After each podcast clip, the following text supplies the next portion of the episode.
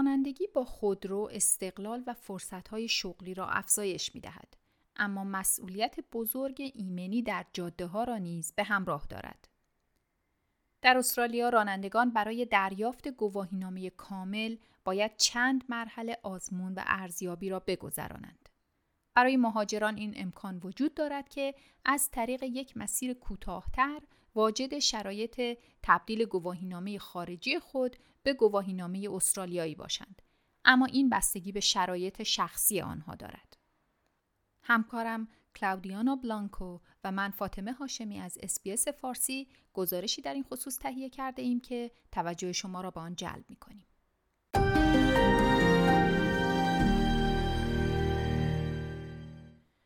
گواهینامه رانندگی مجوز رسمی است که به دارنده آن اجازه می دهد تا به طور قانونی با یک وسیله نقلیه موتوری رانندگی کند. فرانک تومینو یک مربی ارشد رانندگی در ال ترنت بزرگترین آموزشگاه رانندگی استرالیا است. او می‌گوید We're not allowed to drive without a license and to hold a license means that you have gone through all of the steps necessary in the graduated licensing scheme. در استرالیا مراحل زیادی برای گرفتن این مجوز وجود دارد. همچنین بسته به اندازه و نوع وسیله نقلیه‌ای که می‌خواهید با آن رانندگی کنید، رویه های مختلفی در صدور گواهینامه اعمال می شود. به عنوان مثال، فرایندی که برای دریافت گواهینامه خودرو باید طی کنید، با الزامات گواهینامه موتورسیکلت، سواری یا وسیله نقلیه سنگین متفاوت است. قوانین نیز بین ایالتها و قلمروهای استرالیا تفاوت دارد. با این حال شباهت های زیادی هم در بین حوزه های قضایی موجود است.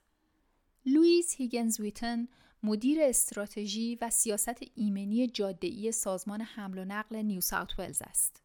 او می‌گوید اولین قدم یادگیری قوانین جاده است.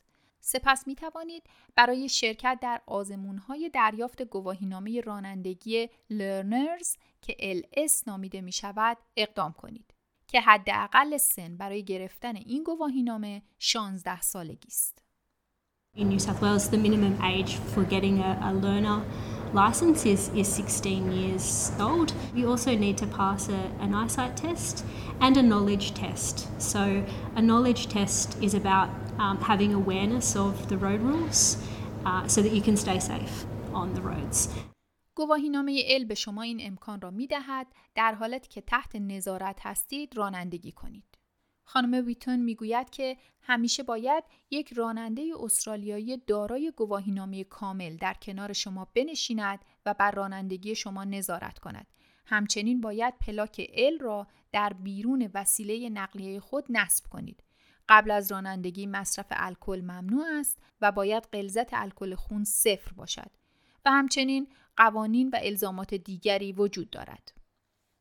رانندگان گواهینامه لرنرز باید بسته به سنشان برای مدت معینی روی LS بمانند و برای اینکه اجازه یابند به تنهایی رانندگی کنند باید یک آزمون عملی رانندگی بدهند برای دریافت گواهینامه موقت یا آزمایشی که با عنوان PS نیز شناخته می شود.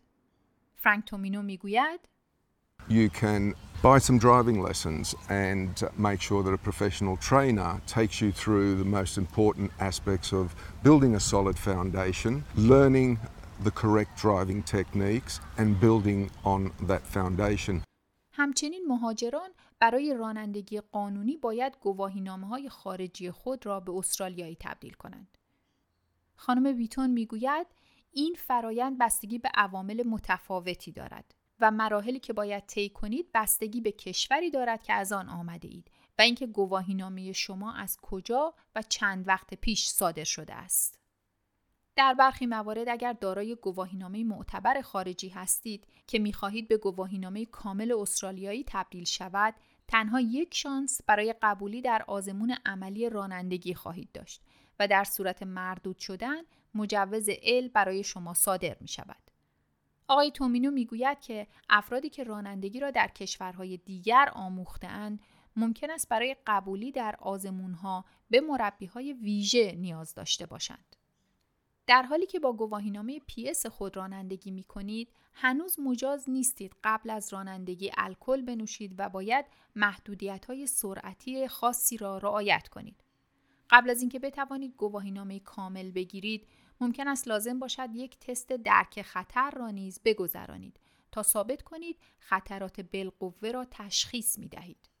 اگرچه زمانی که دارای گواهینامه کامل می شوید برخی از محدودیت ها کاهش می اما همچنان باید از تمام قوانین جاده پیروی کنید. تخلفات ممکن است منجر به جریمه های بزرگ، تعلیق و یا لغو گواهینامه شود. آقای تومینو می‌گوید We are a very heavily regulated country. There are heavy penalties for speeding, for driving under the influence. در استرالیا چندین سازمان خدمات اجتماعی و اقامتی برنامه های رانندگی رایگان یا کم هزینه ای را به ویژه برای پناهندگان و مهاجران ارائه می دهند. ایمانوئل موسونی مدیر اجرایی سازمان Great Lakes Agency for Peace and Development یا گلاپد یک برنامه حمایتی برای رانندگان لرنر با پیشینه های فرهنگی و زبانی متنوع را اجرا می کند. او می‌گوید We ask every client who wants to benefit from this driving program to register with us when they have passed the knowledge test, when you are given the air freight. Some come completely with no knowledge of how even to hold a steering you. آقای موسونی می‌گوید که گلاپد این برنامه را زمانی آغاز کرد که فهمید بسیاری از مادران مجرد تازه مهاجر برای جابجایی به دیگران وابسته شده بودند و در برخی موارد رانندگانی برای این کار از زنان انتظار داشتند که آنها به نحوی این کمک را جبران کنند. این سازمان برای کسب نتایج بهتر یک مربی رانندگی از درون جامعه مهاجر استخدام کرد. میشلین نیانتابارا یکی از این مادران است که از این برنامه بهره برده است. او می‌گوید I was like struggling going to job, to work. خانم نیانتابارا هرگز در کشور خود کنگو رانندگی نکرده بود و از اینکه پشت فرمان بنشیند ابتدا ترس برش داشته بود. اگرچه او در کلاس های رانندگی حرفه‌ای شرکت کرده بود و دوستانش به او آموزش داده بودند، اما دو بار در آزمون عملی رانندگی مردود شد تا اینکه در کلاس های رانندگی گلاپت شرکت کرده بود. او موفقیت خود را مدیون تشابه پیشینه فرهنگیش با مربی خود می داند که به ایجاد اعتماد به نفس او کمک کرده.